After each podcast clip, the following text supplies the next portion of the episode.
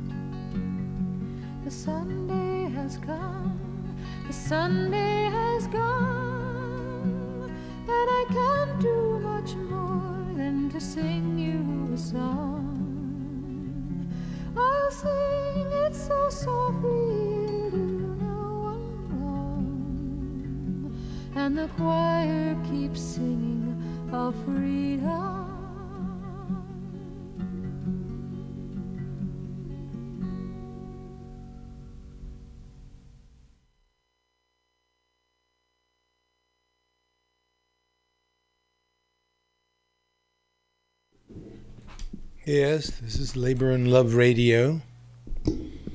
You're in the right place. That was Joan Baez. And the reason I played it is because this is the 65th anniversary of the horrific bombing that killed four little girls. And I have to say, those little girls had to die for a lot of people to wake up to see what was going on in in their own country. But we're not just about that. We're uh, about this one. La Jenny. Viva el Día de Independencia.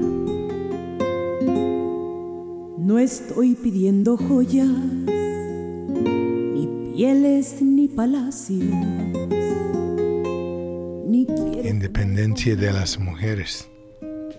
Las calles al pasar, tampoco es que yo exija ni tierras ni riquezas, más que estar recibiendo. Me gusta regalar.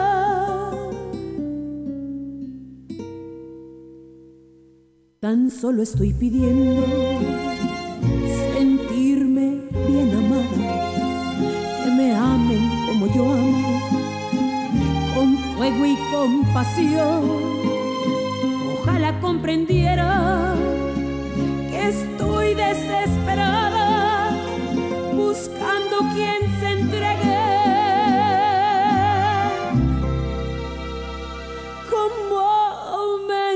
entrego yo.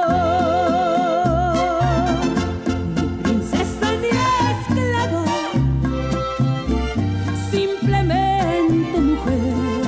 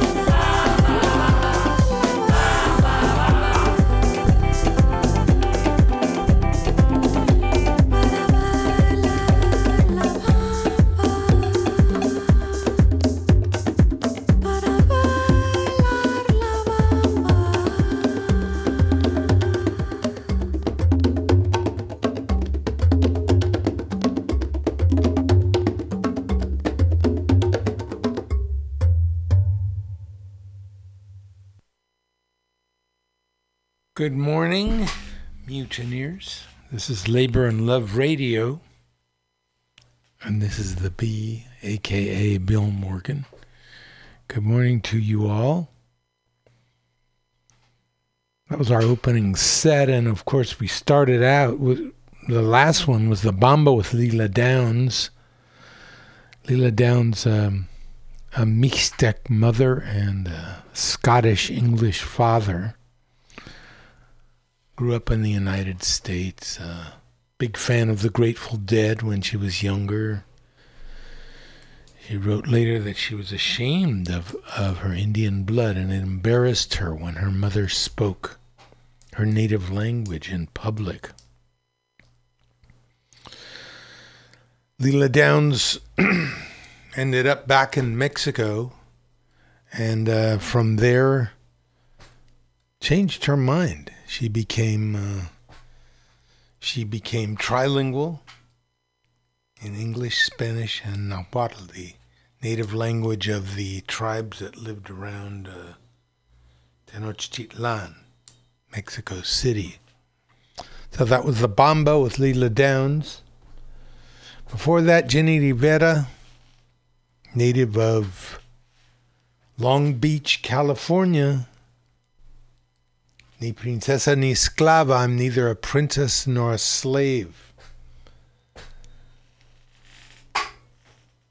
Independencia de las Mujeres. And before that, it was Birmingham Sunday, like I said, with Joan Baez commemorating the bombing of a church in Birmingham, Alabama, and four little girls who were who died because of white supremacist terrorism. Good morning. You're at you're tuned to Labor and Love and you're tuned to Mutiny Radio. We have a studio here at 2781 21st Street. Pardon me. A place called Mutiny Radio Cafe formerly. Now it could be Mutiny Radio Performance Center, Community Arts Center, Centro Cultural in the heart of the Mission District. We've got art, we've got comedy, we've got video, we've got live bands, and we've got a radio station. Please come down and get involved. We have open slots for programmers. You want to have a voice? Come on down to Mutiny Radio. Take the training. Put in your monthly dues, and you got a radio voice. I want to read uh, a, a couple of credos. And the first one is about you're just not into politics. I love this. There are always people saying, uh, well, I'm just not into politics, you know. The uh, manager of the Boston Red Sox, I believe, Joey Cora, who's a Puerto Riqueño, was asked to comment on President Trump's misrepresentation of the death toll and characterization of the operation in Puerto Rico as an unqualified, wonderful, wonderful success. He said, We've been getting a lot of calls. But the manager said, I don't want to be political. I don't want to get political. You're just not that into politics, huh? So you're just not that into politics. Your boss is, your landlord is, your insurance company is, and every day they use their political power to keep your pay low, raise your rent, and deny you coverage. It's time to get into politics. I love that. There's always someone who says, uh, I'm just not that into politics. You know, uh, something. Here's another one, and I just found this one. By the way, our background music is provided by Ali Akbar Khan. This is from the website Really American. Can I tell you a secret? I don't even care if there are undocumented immigrants in this country. Without social security numbers, they aren't privy to the welfare people claim they get. The vast majority of them are normal people trying only to live a better life. This whole wall, deport the illegals bullshit is just 1%. The 1% convincing the working poor to blame a subset of the working poor for the fact that they're all poor instead of realizing the reason they are all poor is due to the vast income inequality and resource price inflation in combination with wage stagnation. Please use your brains for fuck's sake. The existence of another poor person is not why you're poor. It's because the people who control everything refuse to increase your wages. That's someone named Jesse Memmer who put that out on the Really American uh, Facebook page. How true it is, though. How true it is. From time immemorial, time immemorial, the tactic of the ruling class has been to divide workers. Oh my God, there are workers coming across the border, they're going to take your job. Oh my God. People in China are getting all the jobs. Oh, well, who's moving the jobs? Who's who's bringing the workers here? Who's creating the market for cheap labor? Throughout history, someone should write a book called Cheap Labor. That's the the dream of every capitalist, everyone who wants to get rich off someone else's labor, wants cheap labor. And that's what it's about. Divide the workers, get them to sell their labor cheaper. Divide workers, deny their voice, blame bad conditions on other workers to further divide them, and on and on and on. So you're just not into politics. Really? Hmm. Interesting. Okay, well, what we're about today is the Dia de Independencia, Mexican Independence Day. And Mexican Independence Day is September 16th, okay? all you people out there who think that Cinco de Mayo is Mexican Independence Day, take note. Cinco de Mayo celebrates a victory in a battle against a foreign invader. In that case, the French. September 16th is the Independence Day of Mexico. Got a little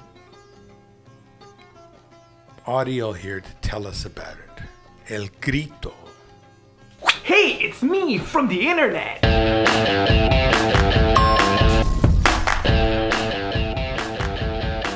Since I'm Mexican American, people have been asking me to do a video about Mexican Independence Day. Not sure why. I mean, maybe because I live in Los Angeles, aka Little Mexico, or maybe because I'm your favorite Mexican American YouTuber. In any case, here goes nothing. I'm gonna drop a knowledge bomb on your ass. Knowledge, knowledge bomb.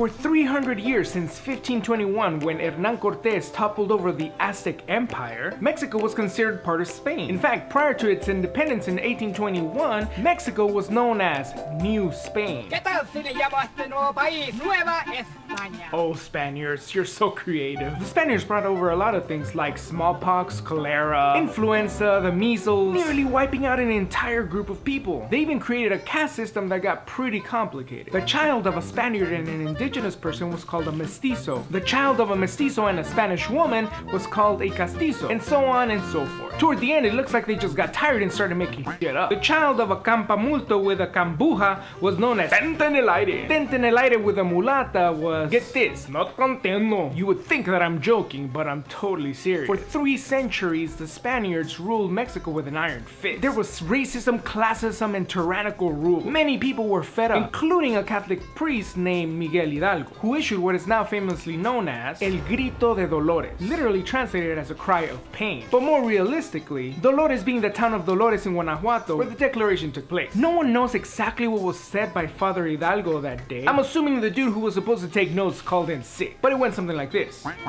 Enough is enough. Long live Mexico and long live the Virgen de Guadalupe, which is basically Mexico's version of the Virgin Mary, only darker, more colorful, and magical. It apparently took a little while for the word to get around, Grito de independencia, grito de ¿Ya independencia. oíste, Fulgencio? ¡Nos vamos a la independencia! ¡Qué bueno! Le voy a avisar a los primos. Ahorita vuelvo. Grito de independencia, gri- Grito de independencia. Ya estamos. Ahora solo faltan los tíos que viven más lejos. Ya regreso. Ah.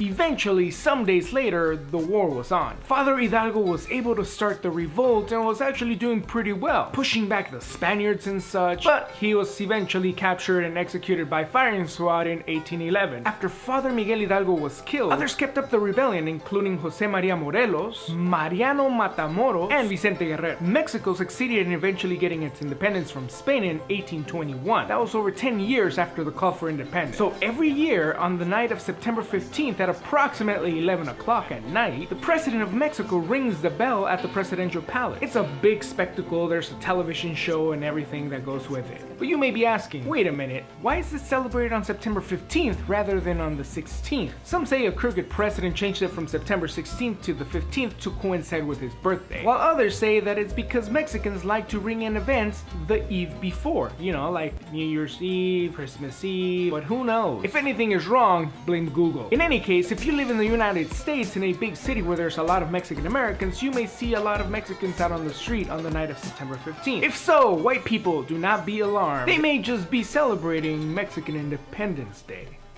Anyways, guys, my name's Eddie G. If you like this video, make sure you like it and share it and spread the knowledge. I really appreciate that. Till next time, Eddie out.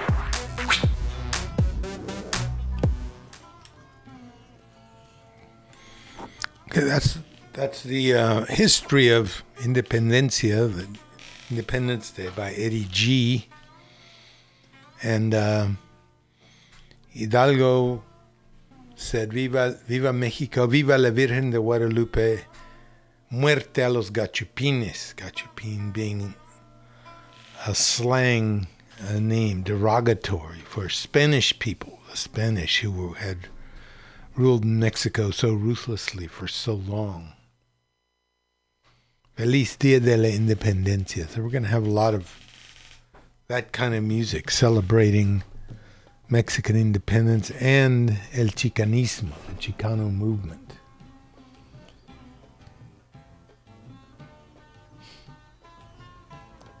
Okay, so Mexican independence. What else we got today? What is socialism? A primer on socialism. A word that's that's you hear a lot more now, but for a while was kind of like uh, whispered in dark shadows. If you said the word socialism, all they had to do was say, "Oh, that's socialist," and no one would think about it. No one would try to figure out what was wrong with it or why it was socialist or why socialist was bad. They just had to say that. And that was it. We're going to find out a little more about what is socialism. A lot of people have an idea that's it's based on some kind of mercy and good feeling. But we'll see. Let's get on with it. Race and labor. The elephant in the room. One of the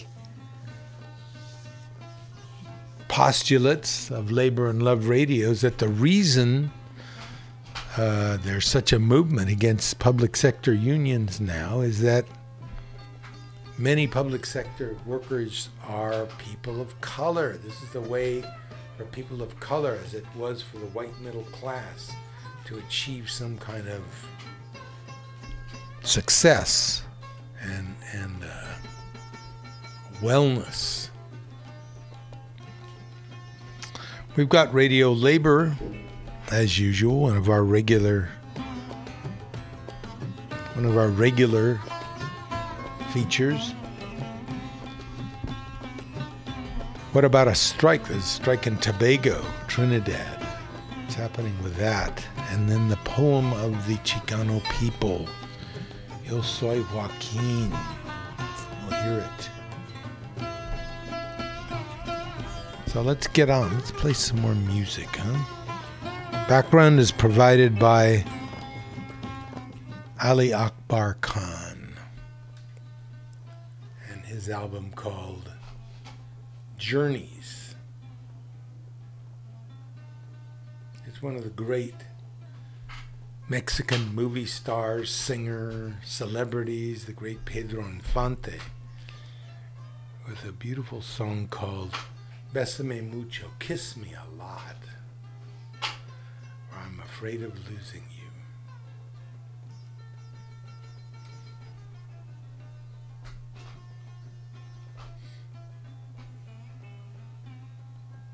You. With Toyota Care no cost maintenance.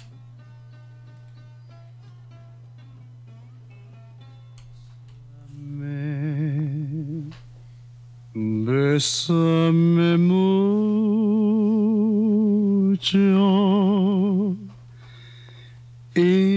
Each time I cling to your kiss, I hear music divine.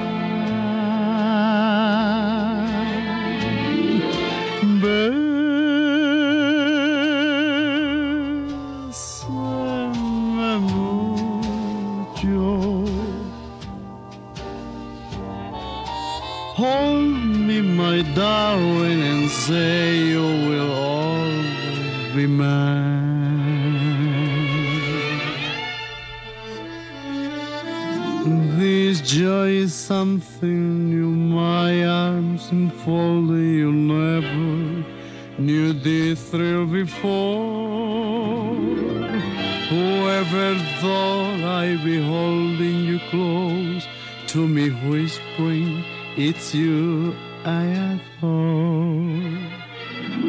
Dearest one, if you should leave me, each little dream would take wing and my life would be through.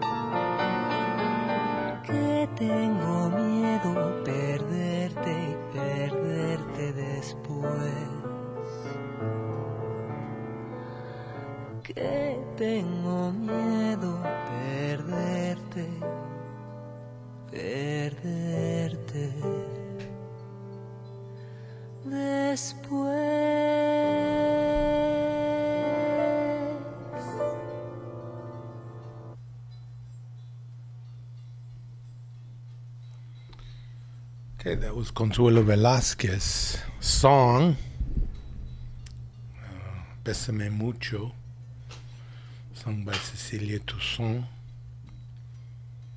Bésame Mucho is a world famous song recorded by everybody from the Beatles to punk rock group called uh, Great Expectations and everything in between.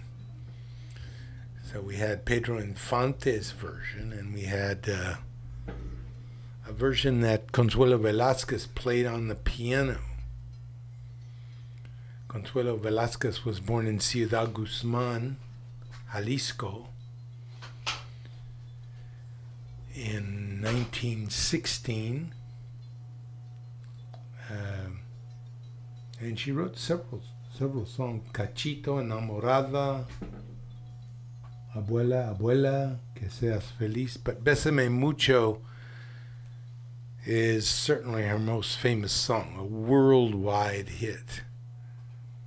Um, Consuelo Velasquez died in 2005. All right, so let's get on the labor beat now. The labor beat has an article today about. Uh, Vladimir Putin. And I mean, this is one thing you have to remember. This is one thing that leaders agree on. Putin is uh, has got a campaign to cut pensions. Sound familiar? Huh? Sound familiar? He wants to cut pensions for uh, Russian retirees. Okay. And let's see, what else is on the labor beat today? We've got race and labor, the elephant in the room how one union deals with its diversity it doesn't happen automatically. Here's the one about socialism. Okay, what is socialism anyway? This is a primer on the S word. Socialism. America's bed, our chupacabra, our Candyman. Say it three times into a mirror and your kid goes to college for free. Americans are so used to demonizing socialism that most don't really know what it is, or they're shy to admit that they're curious about it. Like how most adults are afraid to watch the Twilight series because what if they discover they're totally on Team Edward? But thanks to a 76 year old self described democratic socialist and now a whole host of candidates running openly as socialists, maybe it's time to understand it. We're looking at some of the biggest myths told about the S word. Hit it, Kate! We've all heard socialism described by the right. You wait in lines for hours, you eat what little nutrients are available, and everyone wears the same thing. Why does socialism sound a lot like Disneyland? Socialism is a favorite straw man of the right, used to disparage any candidate that mentions anything that resembles something like generosity, whether it's Barack Obama or Bernie Sanders. And instead of including socialist voices on television to clarify, they actually have segments like this. I got to go to the liberal panel. It's got to be tough for you to look at uh, your candidates and see how boring and stiff they are. They're stiffer than you. Well, they are. Well, thanks a lot. But they did talk about policy, unlike the Republican debates, and it's not socialism. It's capitalism. It's democratic socialism within a capitalist society. You want to talk about giving stuff away? Yeah. It's giving stuff. What Republicans do is give stuff to the top one percent. Is Social Security socialism? Medicare socialism? Yes. Medicaid socialism? Yes. You want to take all that away? I do. I want to take all from of it away. See you how that stupid works in the panel. campaign. I want to take it all away. I don't want the government taking my money. I can spend it better than they can, and I can't believe I'm yelling at you And you're again. Oh my god. Greg Gutfeld just lost an argument to an animatronic gag he scripted to make himself look smarter. That's like getting your ass kicked by a punching bag. Seriously though, there are many different definitions of socialism depending on who you ask. And just because a country has socialist policies doesn't mean it's a socialist country. There are degrees of socialism. So let's just start out with a safe Wikipedia description. Socialism is a range of economic and social systems characterized by social ownership and democratic control of the means of production. That sounds pretty harmless, and yet, of course, that's what a collectively edited, non-profit, free encyclopedia would say, and look how that turned out. Oh, pretty good. You can think about socialism as democracy for the economy, an economy that takes planning and forethought and doesn't just leave wealth distribution to the invisible hand of the market, which, in case you were wondering, looks like this for the 99% of us. And yet, instead of having an honest conversation about what a more democratic economy could look like in a country with the worst income inequality since before the Great Depression, we hear this. Listen up, all you Bernie Sanders supporters. We'll say it again socialism doesn't work. Socialism keeps failing. This is Socialism 101. We've seen it fail over and over again. It's failing now because of problems inherent to socialism. Myth number one socialism's been attempted and failed. But has it truly? Critics point to examples of leaders who took a twisted version of Marxism and implemented it to the extreme, like Pol Pot of Cambodia or Stalin's Soviet Union. But those are better examples of totalitarianism than anything else. As Noam Chomsky, linguist and man who lost award for most desirable lefty grandpa to a younger, hotter Jew, put it, the Soviet Union wasn't actually socialist. He says Russia called itself that to trick those sympathetic to socialism, and the US did the same to make people more afraid of socialism. The core notion of at least traditional socialism is that uh, what you mentioned, that working people have to be in control of production. The Soviet Union was the exact opposite of that. Uh, working people had no control over anything. They were uh, virtual slaves. Also, why judge an ideology on its most extreme examples? That's like judging a love of baseball by the Red Sox fan who carved red socks into his forehead with a broken Miller Lite. Loving baseball is the least of his problems. Funny enough, though, even baseball isn't safe from the myth that socialism has failed. Listen to this announcer calling a Dodgers game suddenly go off on socialism when a Venezuelan player steps up to bat. Socialism failing to work as it always does, this time in Venezuela. You talk about giving everybody something free, and all of a sudden, there's no food to eat. Anyway, 0 2. Oh my God. I truly hope that somewhere out there there is a Spanish language announcer mentioning the failures of capitalism when calling an American soccer game. Bueno, son malos porque no hay dinero en el fútbol. No es como el fútbol americano donde hay muchos momentos para publicidades. El capitalismo vence al deporte. Piénsenlo. 0 a 2. Yes, Venezuela is going through an insane political crisis right now, but it's not clear that that crisis has anything to do with their socialist policies.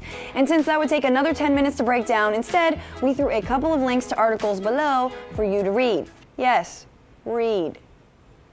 But what we never hear when discussing Venezuela is how putting their nationalized oil money into social programs led to a dramatic reduction in poverty and an increase in literacy.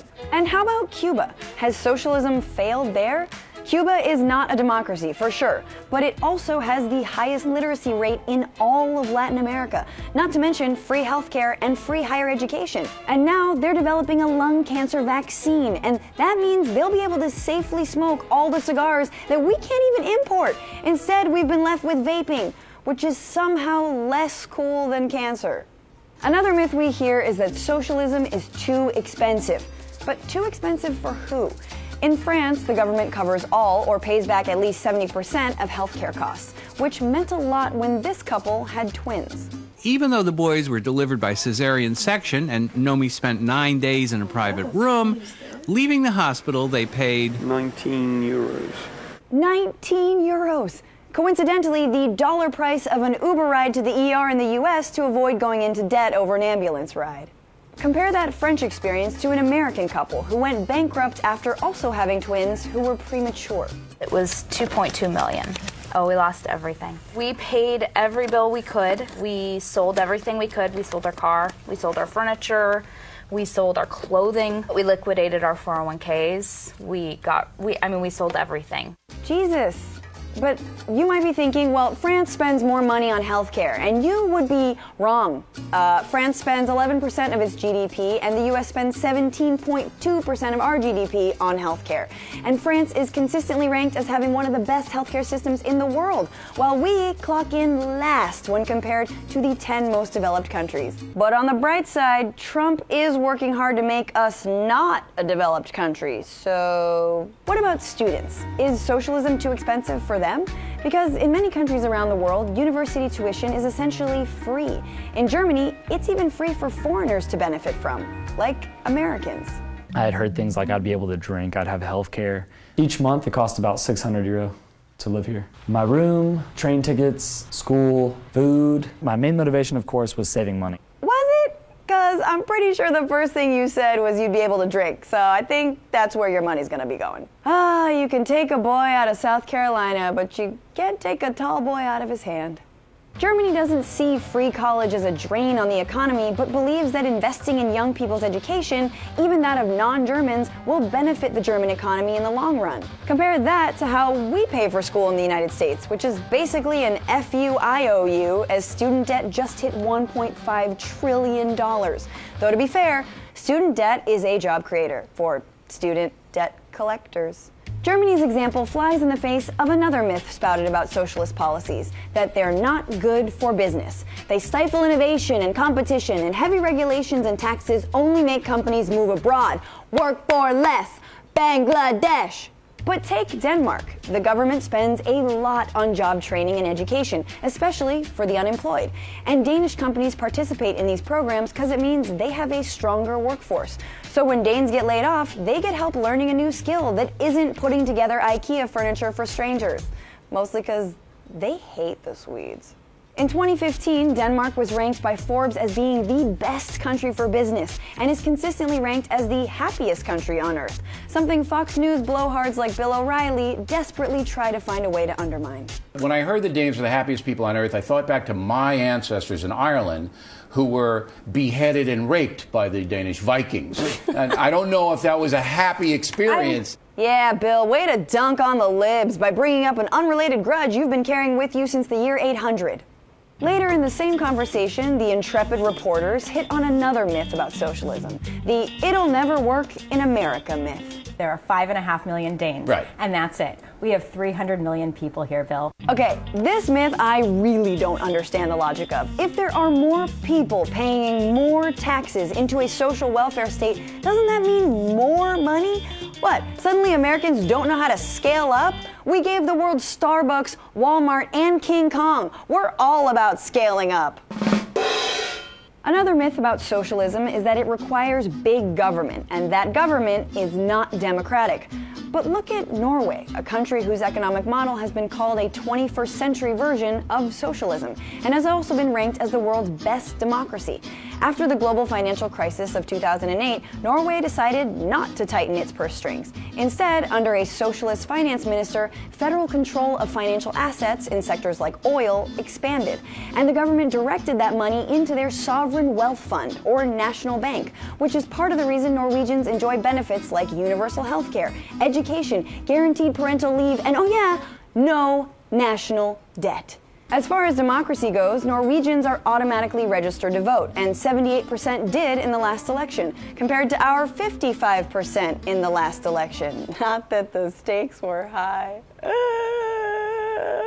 Norway has nine parties instead of our two, a parliamentary system of proportional representation instead of our winner take all system, and Norwegians have reindeer. Can we have nothing? When all of the myths above fail them, conservatives always resort to a final myth about socialism, which is capitalism is better.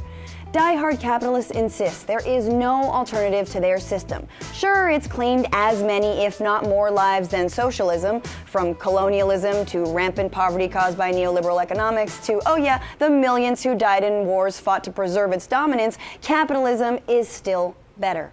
Just watch how economist Milton Friedman, the Bunsen of free enterprise, defended his ideology in an interview with a barrage of whataboutisms. But it seems to reward not virtue as much as ability to manipulate the system. And what does reward virtue? You think the uh, communist commissar rewards virtue? You know, I think you're taking a lot of things for granted.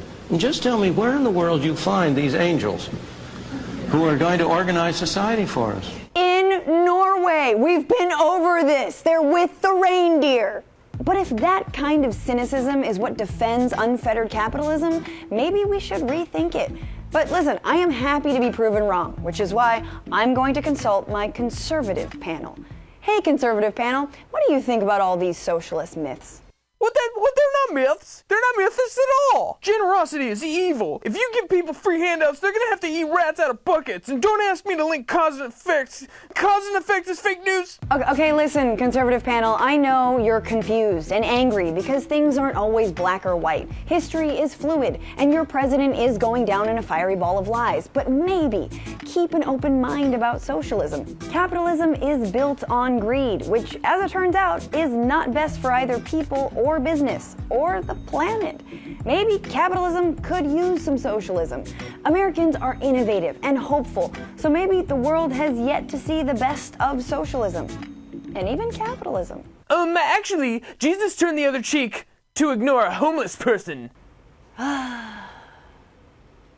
Thanks once again for watching News Broke. If you haven't heard, this is our third to last video, which is oh so sad. But guess what?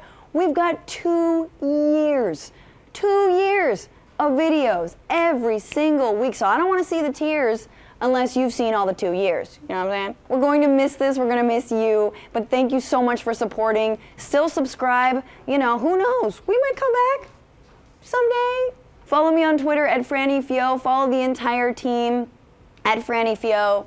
And we will see you next week.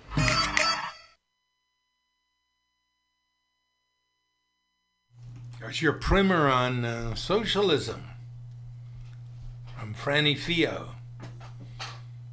Um, just questioning. For so long, it was just the word socialism was enough to turn.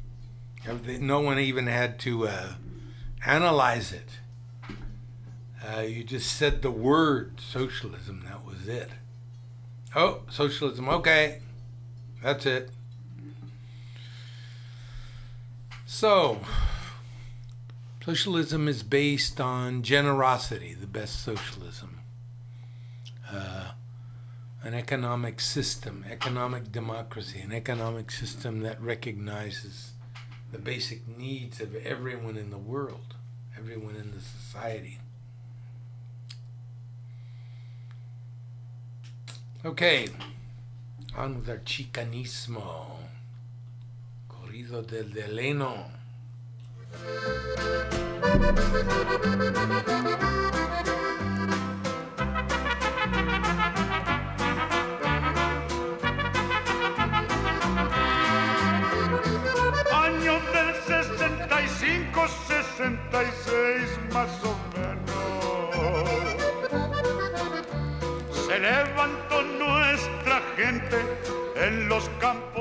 The song celebrates the organizing prowess of Cesar Chavez. trabajar el terreno. Estado de California en el condado de Kern. Se escucharon las palabras, ándale paisano ven a ingresar al sindicato, nos irá. Porque salimos en huelga, no es pa' que el mundo se asombre. Esto lo decía un joven, César Chávez es su nombre. Solo pedimos lo justo y la dignidad del hombre.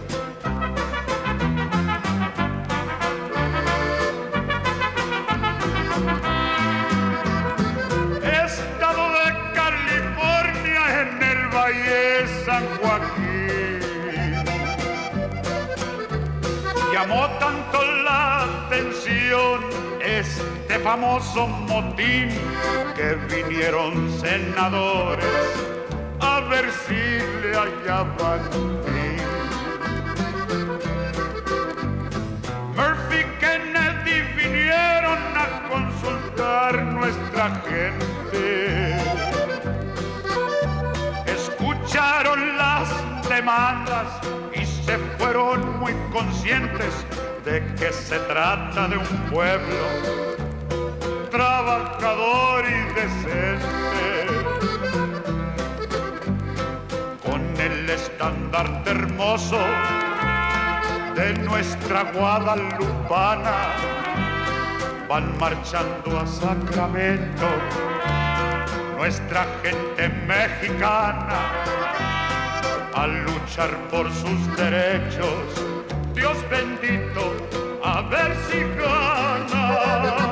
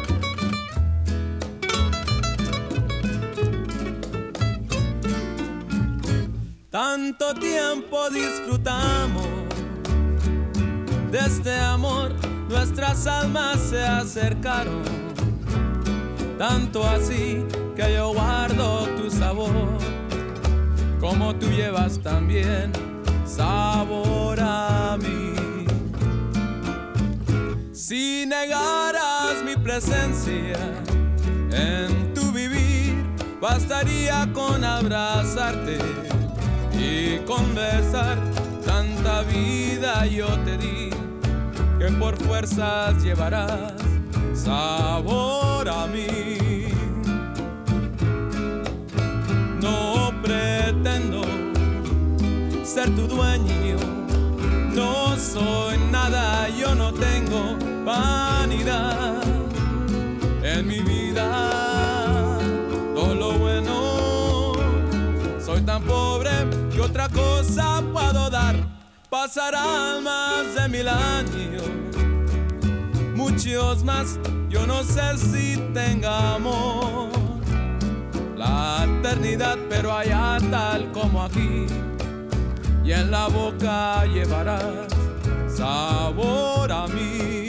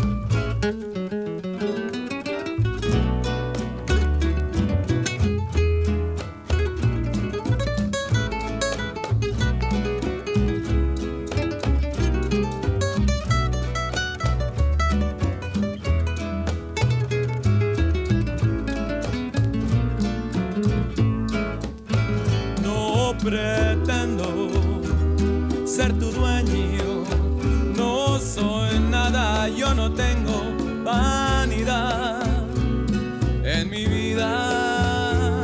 Todo lo bueno, soy tan pobre que otra cosa puedo dar.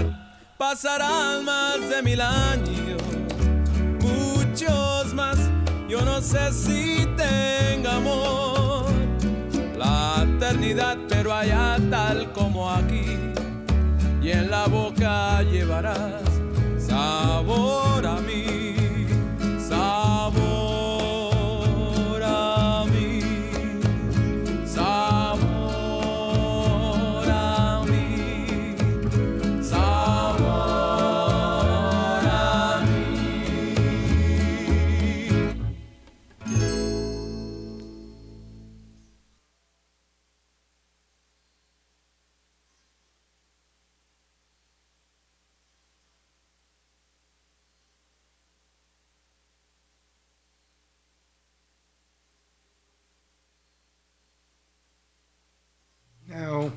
got a real treat for you. That was Sabor a Mi, a famous love song by Mexican composer Alvaro Carrillo. Before that, we had uh, Corrido de Delano by Lalo Guerrero. Excellent, very famous um, Chicano singer. And I was looking for. Let's see. Let's take a little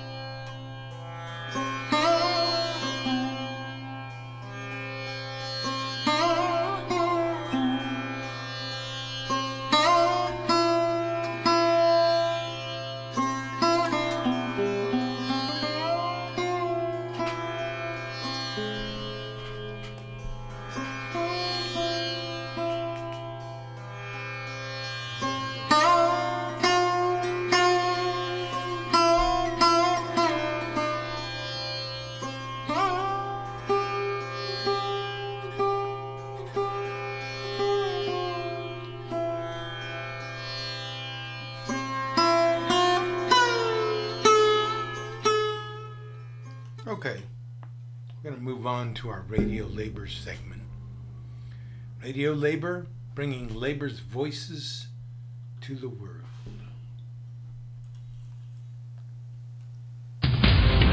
This is Solidarity News on Radio Labour. This is a Radio Labor World Report recorded on Friday, September 14th, 2018. I'm Mark Boulanger.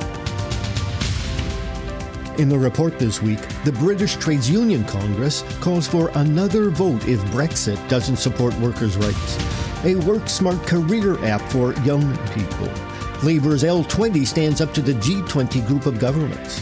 The LabourStart report about union events around the world and singing A Union for the Workers. This is Radio Labour. In Britain, the Central Trades Union Congress, the TUC, has called for a second referendum if a deal to leave the European Union does not consider the rights and needs of working people. The British government has invoked Article 50 of the treaty, which serves as the EU's constitution, which means the country will leave the EU by March 2019. The Conservative government is beset with internal division and has no plans to handle a so called hard Brexit, leaving the EU without a deal. In her opening address to delegates attending the TUC's annual Congress in Manchester, September 9th to 12th, General Secretary Frances O'Grady demanded that people in the country have a say in whatever deal is negotiated. Now we face Brexit. This country needs a deal that works for working people. But frankly, there's no sign of that. The risk of crashing out is real. So the TUC is clear. We want a Brexit deal that protects working people, not just the well to do in the posh parts of Surrey, and not just the City of London or big business either, but a deal for the people who are the backbone of this country. All along, we've said that we're open to any deal that protects workers' jobs and rights and peace in Northern Ireland. That's what most people want decent livelihoods, dignity at work, the kind of country where their children get a better life than they did. And that's what we want too. But the stark reality is this if we crash out, trade barriers will go up. That means it's more expensive to make things here. Companies move factories abroad, and investors look elsewhere. Bang go good jobs, up go prices, and Dover becomes one big lorry park. So, this is what needs to happen next. The PM needs to be straight with us about how her deal would hit jobs. And she needs to serve notice that we need an extension to Article 50, so instead we can negotiate the deal that workers need. This isn't about delaying Brexit. It's about leaving the EU on the right terms, where jobs and rights come first.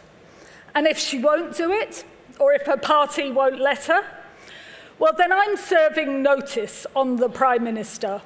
If you come back with a deal that doesn't put workers first, and if you won't call a general election, then I'm warning you, we'll throw our full weight behind a campaign and demand that the terms of the deal are put to a popular vote.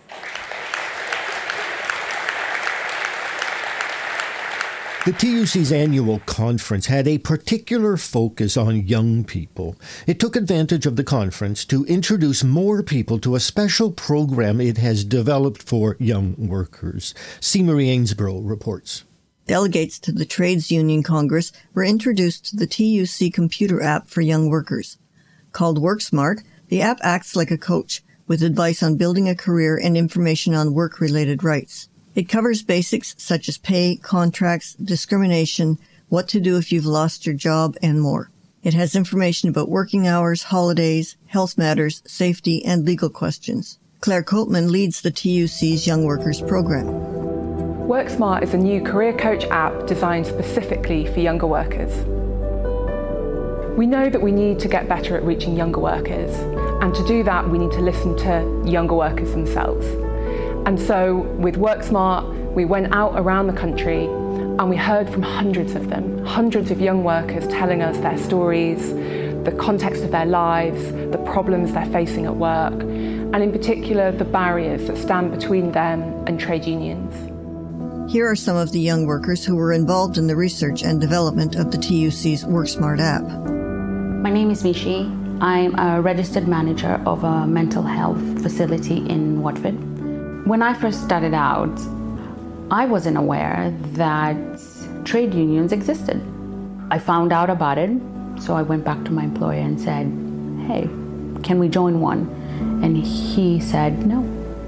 I love WorkSmart. I think it's a brilliant idea, it's a brilliant creation. It's so simplified and easy to use, but it's full of information that's helpful and can be used to make such a big difference.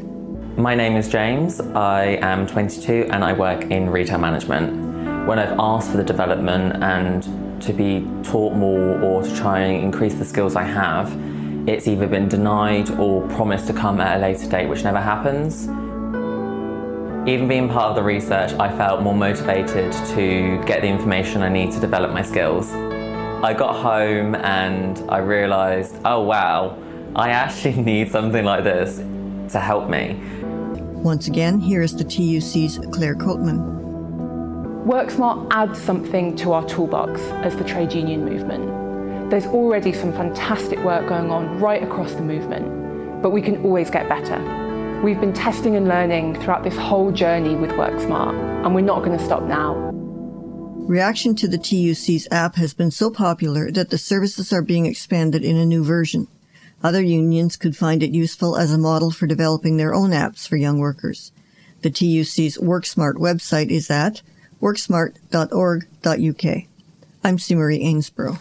The G20 is a group of governments which works internationally to address questions such as economic stability during crises like the recession of 2008. It is paralleled by the L20, the Labour 20. At the beginning of September, the G20 labor and employment ministers met in Argentina with representatives of the L20 labor group. I talked to Pierre Habbard about the meeting. Mr. Habbard is the General Secretary of the Trade Union Advisory Committee of the OECD. TUAC just recently had its 70th anniversary. I asked Mr. Habbard about the meeting of the labor and government representatives in the L and G20 groups.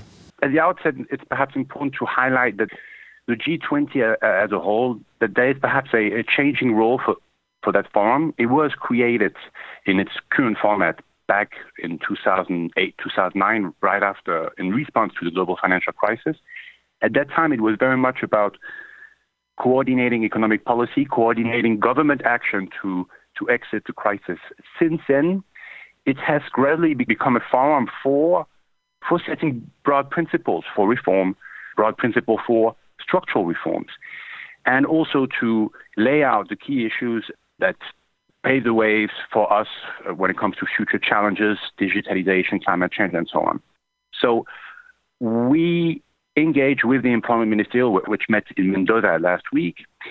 What we did is, with a statement, we reasserted the basics of what the labor movement has been calling and is calling and, and is about right to collective bargaining, robust minimum wages, coverage of social protection, responsible business conduct, responsible business in global supply chain, and address new challenges, migration, climate change, and uh, engage with the ministers on the future work, the challenges associated with non-standard forms of work. In the end, what we did with the G20, we engaged on all those issues, but we also reminded the employment ministers and beyond that, the G20, the initial mandate of this forum, which is to get our economies back on track because 10 years after the crisis, we are still far away from a recovery in employment, in employment when it comes to quality of employment and quantity. Here's Derek Blackadder with the LabourStart report about union events around the world. Here's a small sample of the hundreds of union news stories in 31 languages added to our site each day last week. Our top stories section included links to coverage of the campaign to have a journalist released from an Iranian prison, fallout from the recent teachers' strike in Guyana, and the arrest of striking air traffic controllers in Ethiopia. We had news of strikes and lockouts in dozens of countries. Here are just a few highlights. Precariously employed workers in the tea gardens of Bangladesh were off the job last week as they fought to win permanent status and wage equality. On the same day, contract oil workers downed tools in Colombia also to demand regularization of their employment. Oil workers were also off the job in Nigeria, but there the issue was the brutal methods used by the soldiers guarding petrochemical facilities. Gold miners in New Zealand struck for 48 hours in an effort to gain a wage increase and to reduce excessive and unsafe hours of work. The workers who care for migrants in a camp on the Greek island of Lesbos struck for a day to draw attention to the horrible conditions inside the camp. 382 striking healthcare workers were arrested in India after they refused to return to work. Brick kiln workers in Pakistan, many of them children, occupied their workplace for four days last week as they struggled to improve their working conditions and liquor stores across the Canadian province of Quebec were closed as workers extended what was supposed to be a one day walkout into a two day warning strike. Our top working women's stories included coverage of gender advocacy training for education workers in southern Africa, how the British Trade Union Congress made the fight against sexual harassment a priority at its 150th anniversary national conference, and the national debate about sex work that flared in Spain after Sex Workers Union was registered by the Ministry of Labor, a debate also being echoed in Switzerland. The Health and Safety Newswire, rerun in cooperation with Hazards magazine, carried stories to hundreds of union websites around the world about the ongoing efforts by the survivors of a garment factory fire to ensure that all Pakistani garment workers have a safe workplace. The efforts being made to provide financial security for the families of miners killed by their jobs in South Africa, and the conditions under which people are employed at the Amazon Distribution Center in Australia. Currently, LabourStart is running six online actions. Take just a few seconds out of your day and join thousands of trade unionists around the world in helping workers make their lives better, or even help save those lives. This is Derek Blackadder from LabourStart reporting for Radio Labor. Now, here is A Union for the Workers, performed by the Australian group called, appropriately enough, The Workers.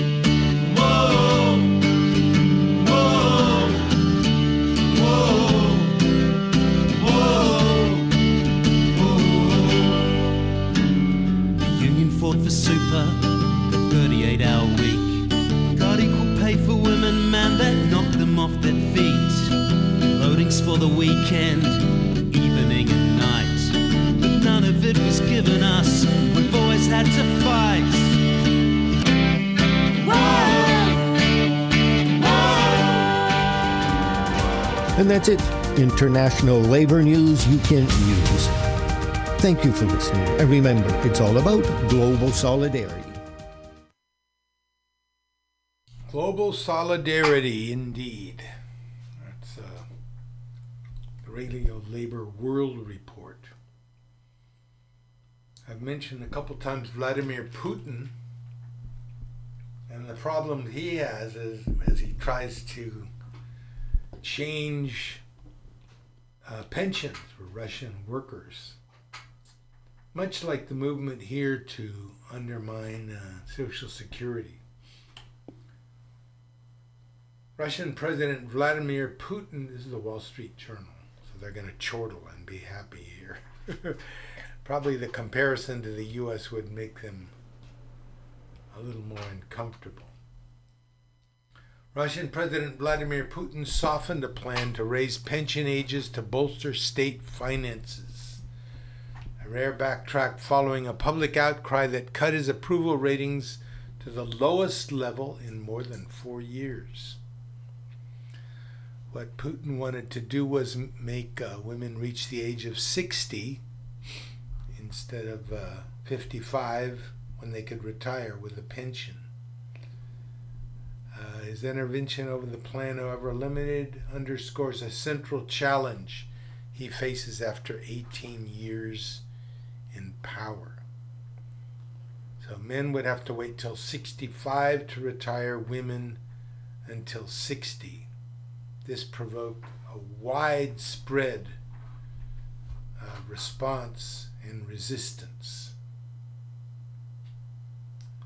Thousands of citizens protest the proposed legislation at rallies across the country in June, including some traditionally pro Putin strongholds in the heartlands. Opponents of the law say it would erode the state social safety net, which has been a feature of Russian life from the communist era onward and remains a crucial lifeline for Russians.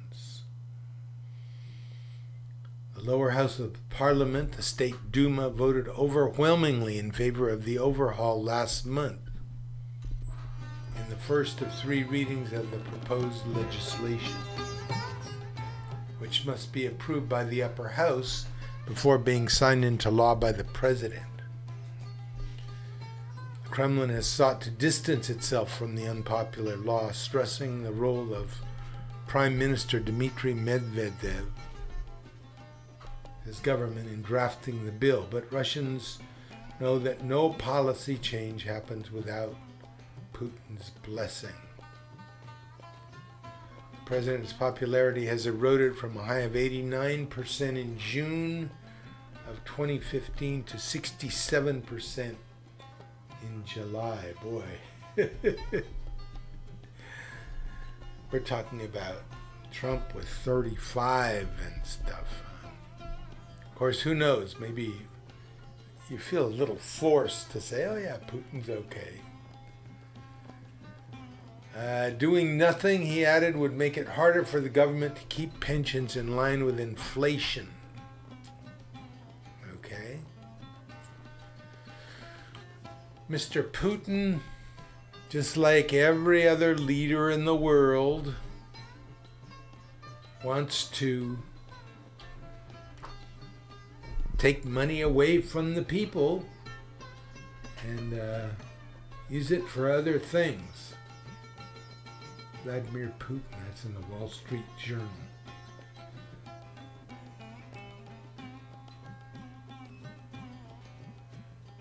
Okay, let's see here.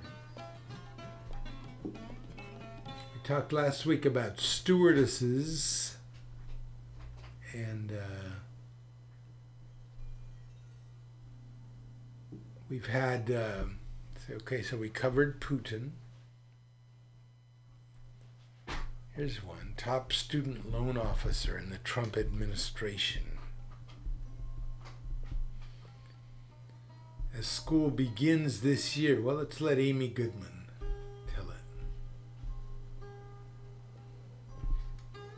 The War and Peace Report. I'm Amy Goodman. And I'm Juan Gonzalez. Welcome to all of our listeners and viewers around the country and around the world.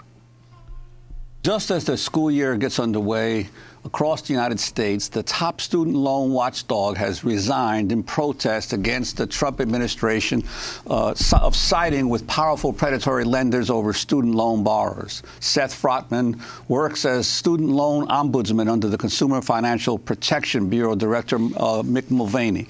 In his resignation letter to Mulvaney, he wrote, quote, unfortunately, under your leadership, the Bureau has abandoned the very consumers it is tasked by Congress with protecting. Instead, you have used the Bureau to serve the wishes of the most powerful financial companies in America, unquote. Frotman's resignation comes as outstanding student loan debt has topped $1.4 trillion. In the letter, he accused the Bureau of failing to enforce laws that protect borrowers, defending predatory for profit schools from scrutiny, and suppressing reports that expose banks and other bad actors, quote, ripping off students. Frotman continued, quote, the Bureau's current leadership folded to political pressure and failed borrowers who depend on independent oversight to halt bad practices. The current leadership of the Bureau has made its priorities clear. It will protect the misguided goals of the Trump administration to the detriment of student loan borrowers.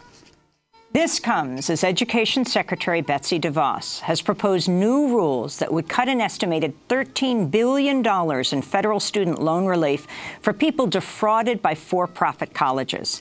The changes would roll back the so-called borrower defense rule President Obama proposed after the collapse of ITT Tech and Corinthian College, which was then halted by the Trump administration. In response, Massachusetts Attorney General Maura Healey tweeted, Betsy DeVos rewrote the borrower defense rule to let predatory schools cheat their students and enrich their executives. No surprise.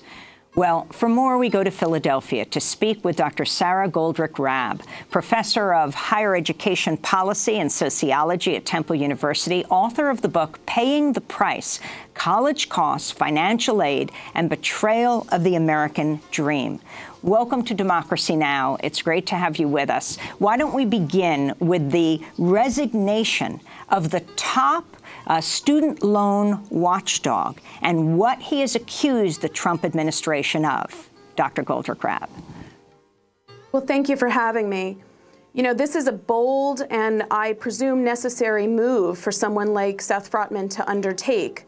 He's trying to draw attention to some very serious changes, some of which are not being made public or transparent to taxpayers, that are going to affect not only our ability to afford college, to send our children to college, and to repay our own loans, but also, frankly, for our ability to just have a manageable amount of debt in the United States. These changes are going to cost us all money, and he wants to make sure that we know it.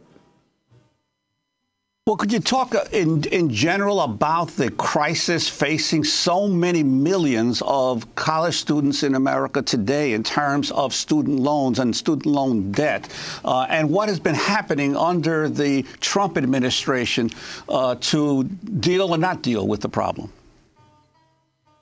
Well, the crisis is created by what I call the new economics of college. This is a time where, frankly, like it or not, college is essentially mandatory for access to the middle class, for getting one's family out of poverty, and from keeping one's family from falling into poverty. But unfortunately, we have not created a financing system to actually make college attendance possible without having to take on loans. So millions of Americans are taking on loans even when they don't want to, just to be able to get access to college. Now, when they take those loans, they need to be sure that the risk to themselves is not too high. And frankly, collectively, as taxpayers, we need to be sure that those loans are not too risky to us, that they can be repaid. Now, under the Obama administration, they worked very hard to try to put some protections in place, both for taxpayers and for the borrowers themselves. For example, they wanted to make sure that if students took their loans to a certain type of college called a for-profit college, that they wouldn't be ripped off, that they would get a job afterwards, you know, that their credential would mean something, and they would have a chance to repay their debt. What's happening now is that those protections are being removed. We're told that they're not necessary, but it was clear that they were because we're receiving tons and tons of fraud complaints about these colleges. And that's the important work that the CFPB has been doing is to review those fraud claims. Well, The CFPB is now being told it really can't do that work. And what Seth Frotman is telling us is that it hasn't been able to do it for some time. I want to go back to Seth Frotman's uh, resignation letter. He writes The Bureau's new political leadership has repeatedly undercut and undermined career CFPB staff working to secure relief for consumers. These actions will affect millions of student loan borrowers, including those harmed by the company that dominates this market. By undermining the Bureau's own authority to oversee the student loan market, the Bureau has failed borrowers who depend uh, borrowers who depend on independent oversight to halt bad practices and bring accountability to the student loan industry. Unquote. The company Frotman is referencing is thought by many observers to be Navient, the nation's largest servicer of student loans, according to lawsuits filed last year by a federal regulator and two state attorneys general.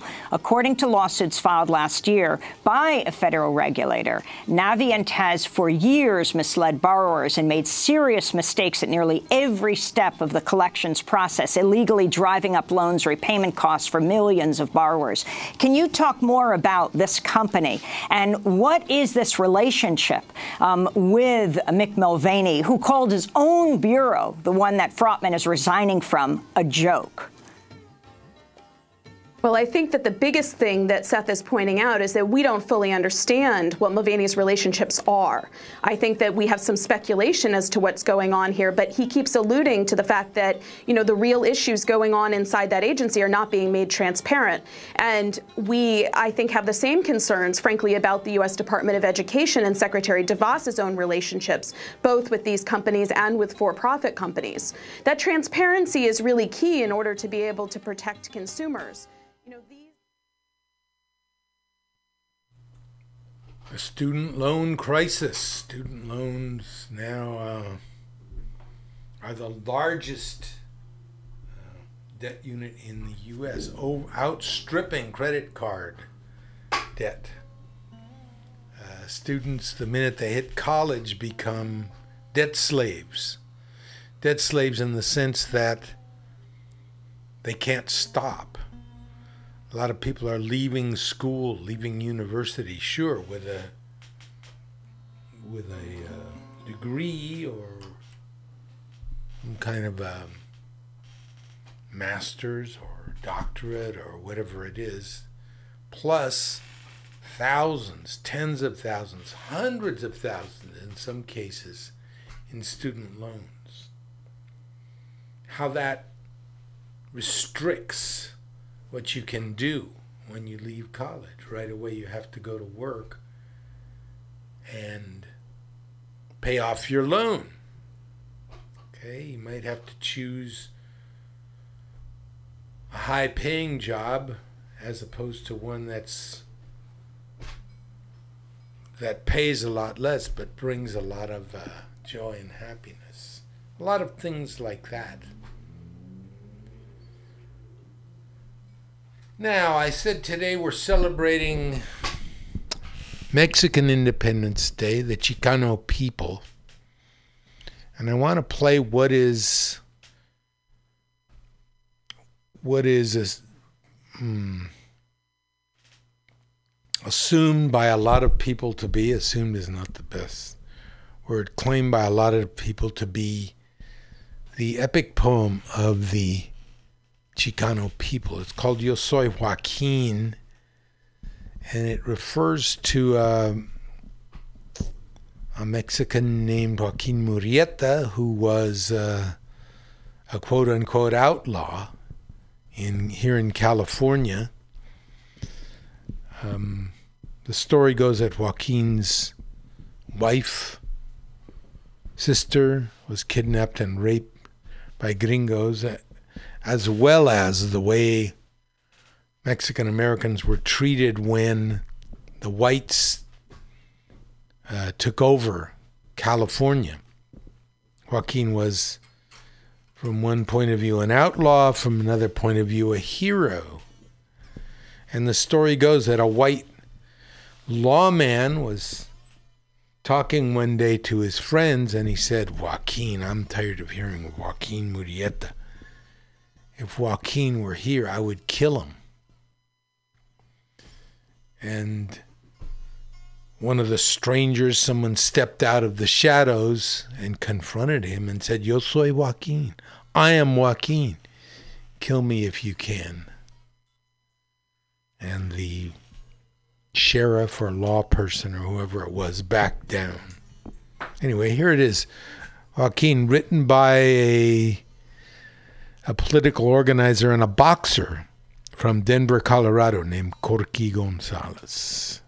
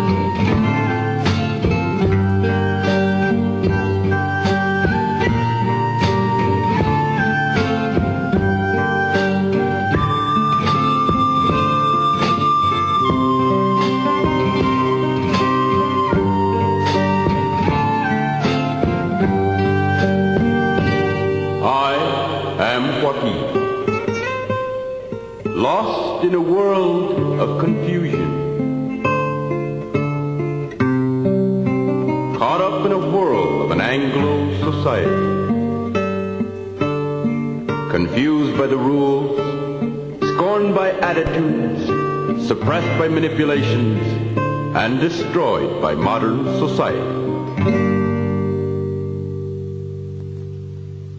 My fathers have lost the economic battle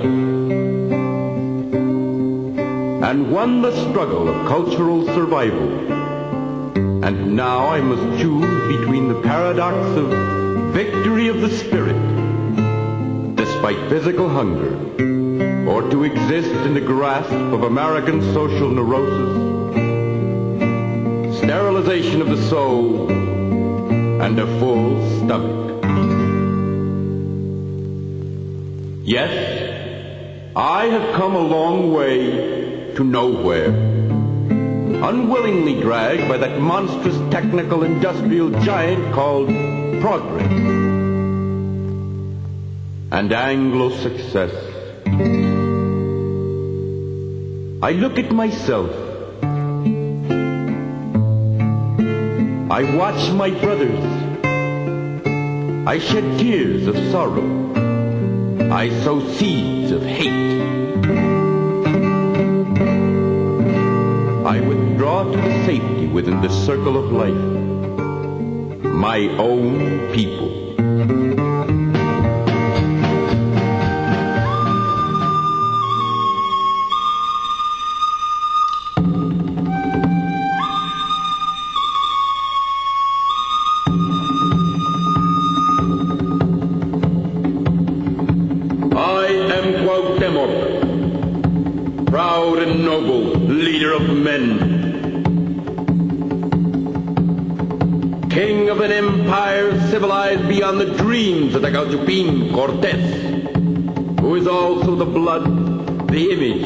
I am the Maya prince. I am Netzahualcoyotl, great leader of the Chichimecas. I am the sword and flame of Cortes the despot. I am the eagle and serpent of the Aztec civilization. I own the land as far as the eye could see under the crown of Spain.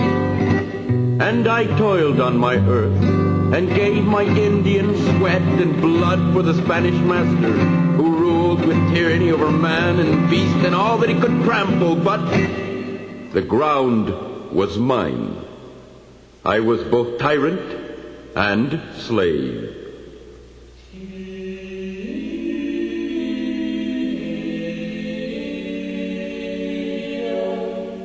As Christian church took its place in God's good name, to take and use my virgin strength and trusting faith. The priests, both good and bad, took but gave a lasting truth that Spaniard, Indian, mestizo were all God's children.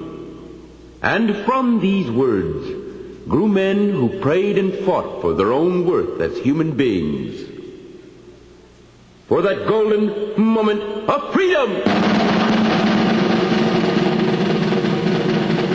I was part in blood and spirit of that courageous village priest Hidalgo in the year 1810 who rang the bell of independence and gave out that lasting cry, El Grito de Dolores. ¡Que buenos gachupines! ¡Viva la Virgen de Guadalupe! I sentenced him who was me. I excommunicated him my blood. I drove him from the pulpit to lead a bloody revolution for him and me. I killed him, his head, which is mine, and all of those who have come this way, I placed on that fortress wall to wait for independence. Morelos, Matamoros, Guerrero, all compañeros against that wall of infamy to feel the hot gouge of lead that my hand made. I died with them I lived with them. I lived to see our country free, free from Spanish rule in 1821. Mexico was free, the crown was gone, but all his parasites remained and ruled and taught with gun and flame and mystic power. I worked, I sweated, I bled, I prayed, and waited silently for life to again commence.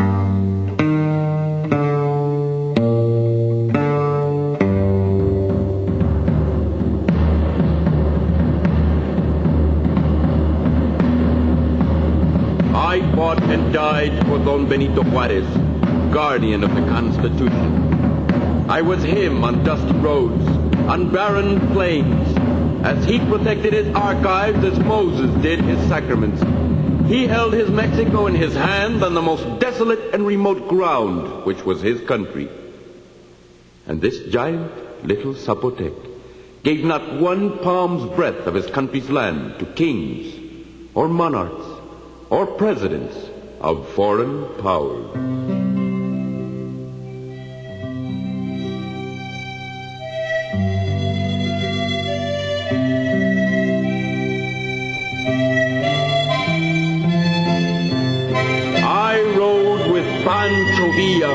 Crude and warm, a tornado at full strength, nourished and inspired by the passion and the fire of all its earthly people.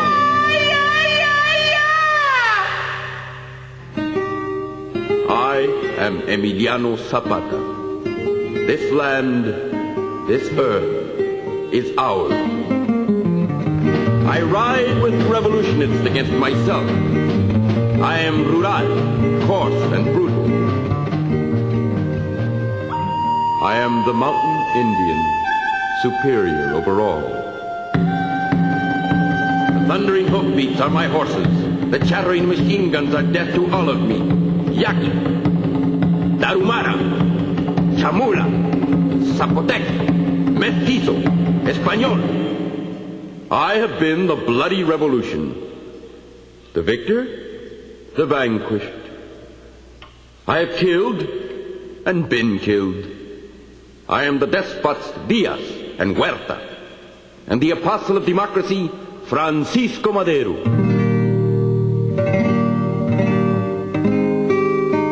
I am the black-shawled faithful women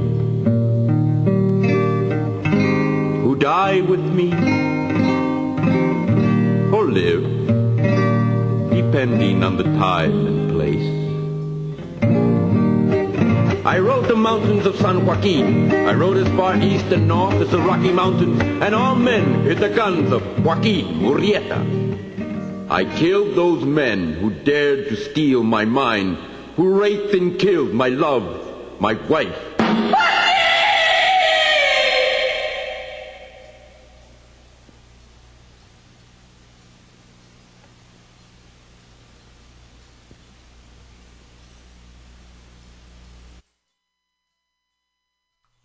There you have part one of uh, I Am Joaquin, or Joaquin, the epic poem of the Chicano people. What is Chicano anyway? Well, I'll take a shot at it, although I'm not a I'm not an expert.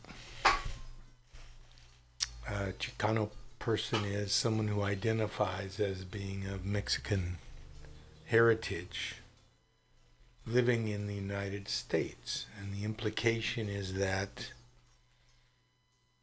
whatever the U.S. has done to wipe, wipe them out, to trivialize them, to use them as cheap labor, we come back to that again. Chicanos have survived with their culture, with their pride at being part of Mexico. We'll check out part two um, next week. I just found a nice. Uh, here's BB King. Go for BB King, and then I want to play a request. With Toyota Care no cost maintenance and the most advanced standard safety features in its class, RAV4 is a safe. I wanted to play a song requested by one of my best buddies called Stiff Upper Lip. And it's by uh, AC/DC.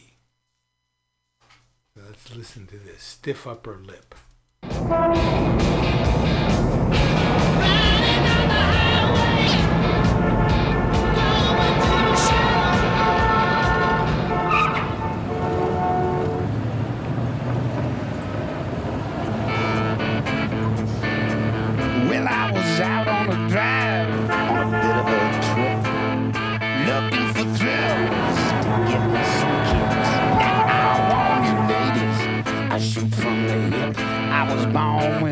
Stiff, stiff upper lip.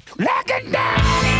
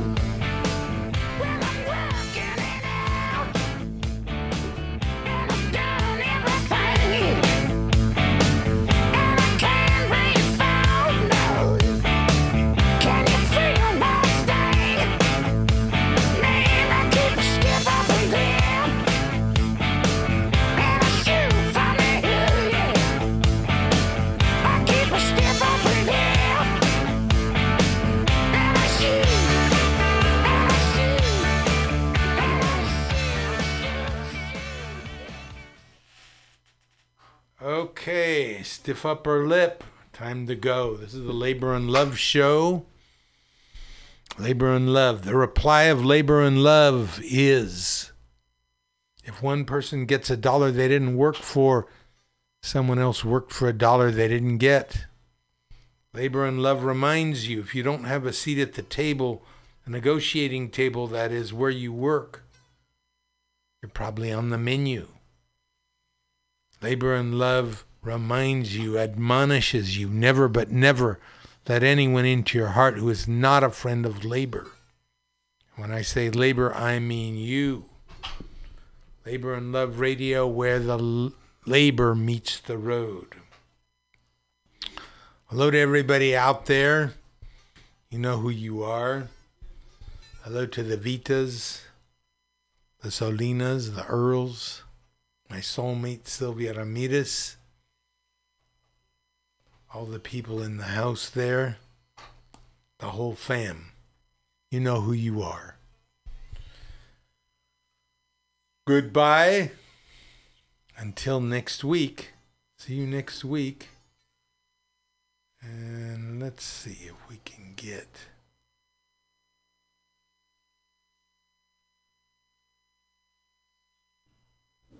When everything gets really bad, we dance.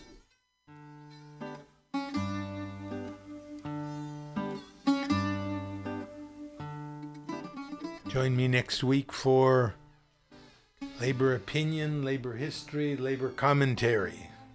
It's all about you, the worker.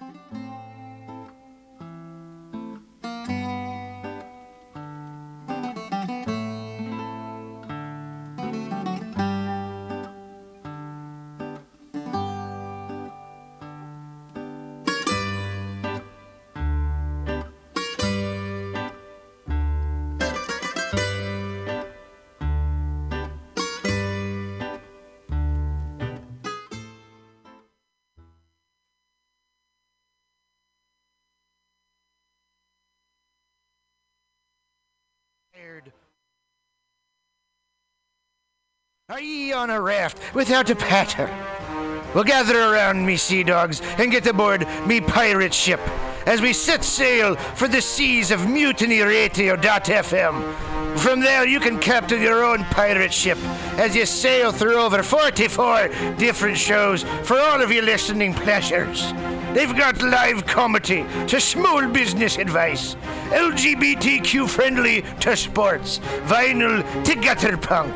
MutinyRadio.fm has the best programming the internet ocean has to offer you. I bet my peg leg on it, or I ain't scurvy shit-faced McRat.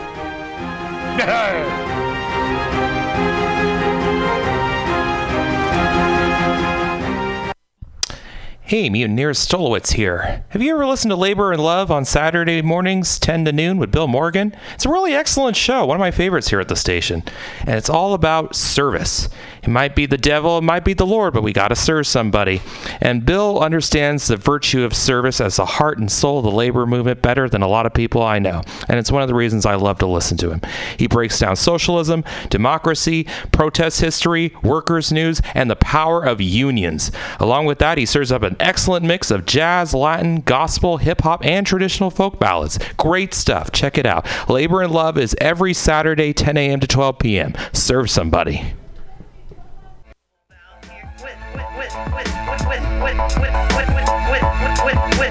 Diamond Dave. Let the life flourish. We find that common thread.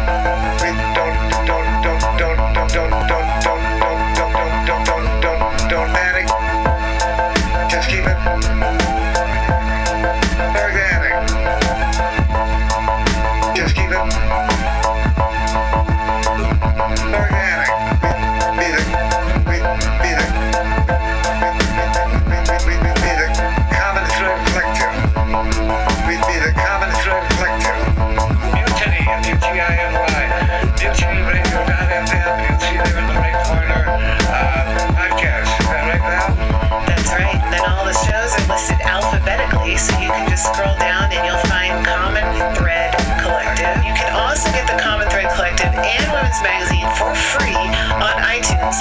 Unfortunately, the only weird part is because there's so many comedy shows at this station, we're actually under the free comedy section.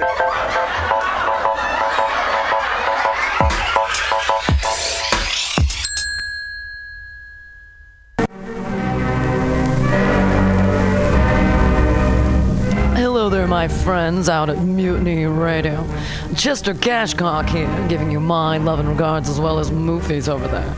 And you know, anytime I go swimming in my vault of rare coins and piles and piles of filthy cash, I can't help but listen to Fantastic's Comedy Clubhouse every Friday from 8 to 10. They have a fun time at Pamtastic's Deep in the Mission where you can laugh off your tushy every Friday for a mere $10.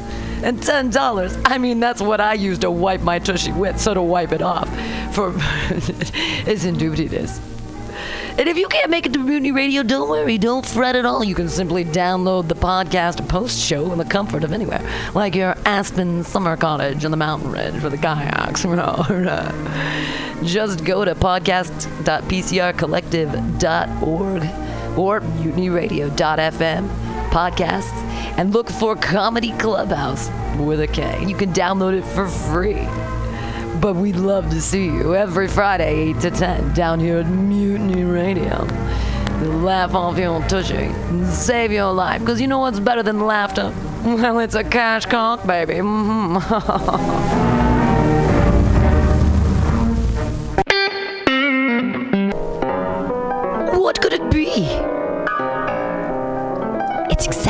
what you think it is flat, black, plastic, vinyl, records, round, played, mixed.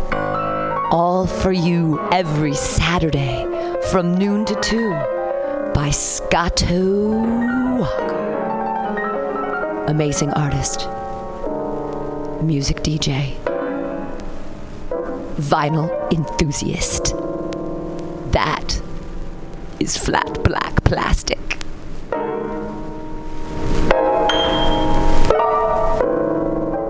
My name is Breakfast, and I'm running for Chancellor of the United States of America. For too long, we have gone without a Chancellor who is willing to take bold leaps of faith and logic to create new possibilities for our great, big, fat nation. As your Chancellor, I will balance the budget on the head of a pin, give entertaining speeches, have scandalous affairs, write strongly worded letters to unpopular foreign leaders, look good on camera, end all hunger, crime, abuse, war, disease, disasters, sadness, depression, oppression, repression, suppression, transgression, obsession, expression, impression, regression, and digression by signing pieces of paper that express my disapproval of such things. And invest in an American flag pin to be worn prominently on my stylish jackets. It's time to work together to take the country back from us and return it to ourselves. It's time to turn this country around and drive it into opposing traffic. It's time to take a chance on the Chancellor.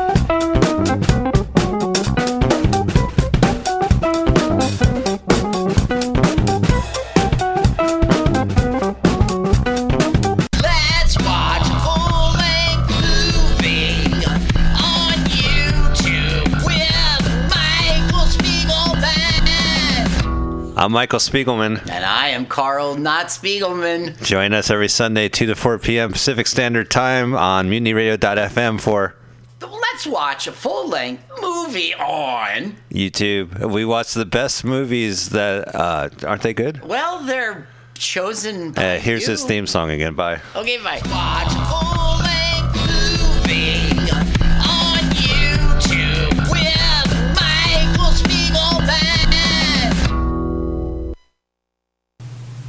Hey, comedy fans, don't miss Comedy Day Sunday, September 16th at Robin Williams Meadow in Golden Gate Park, noon till 5. It's free! You'll see 44 or more comedians. 44 comedians, 5 hours. That's over 8.5 comedians an hour. That's silly. Ever see a half a comedian? Yes, a half wit.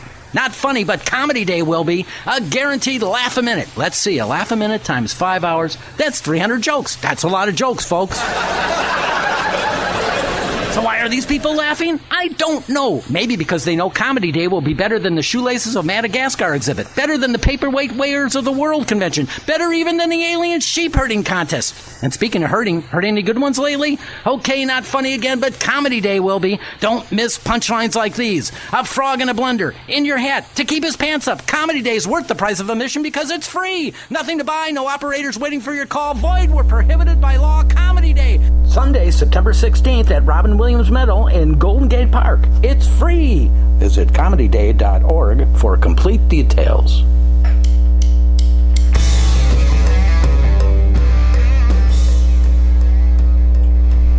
Do you need an awesome Flat Black Plastic Votes for an event? Look on MutinyRadio.fm. R thirty seat flexible space can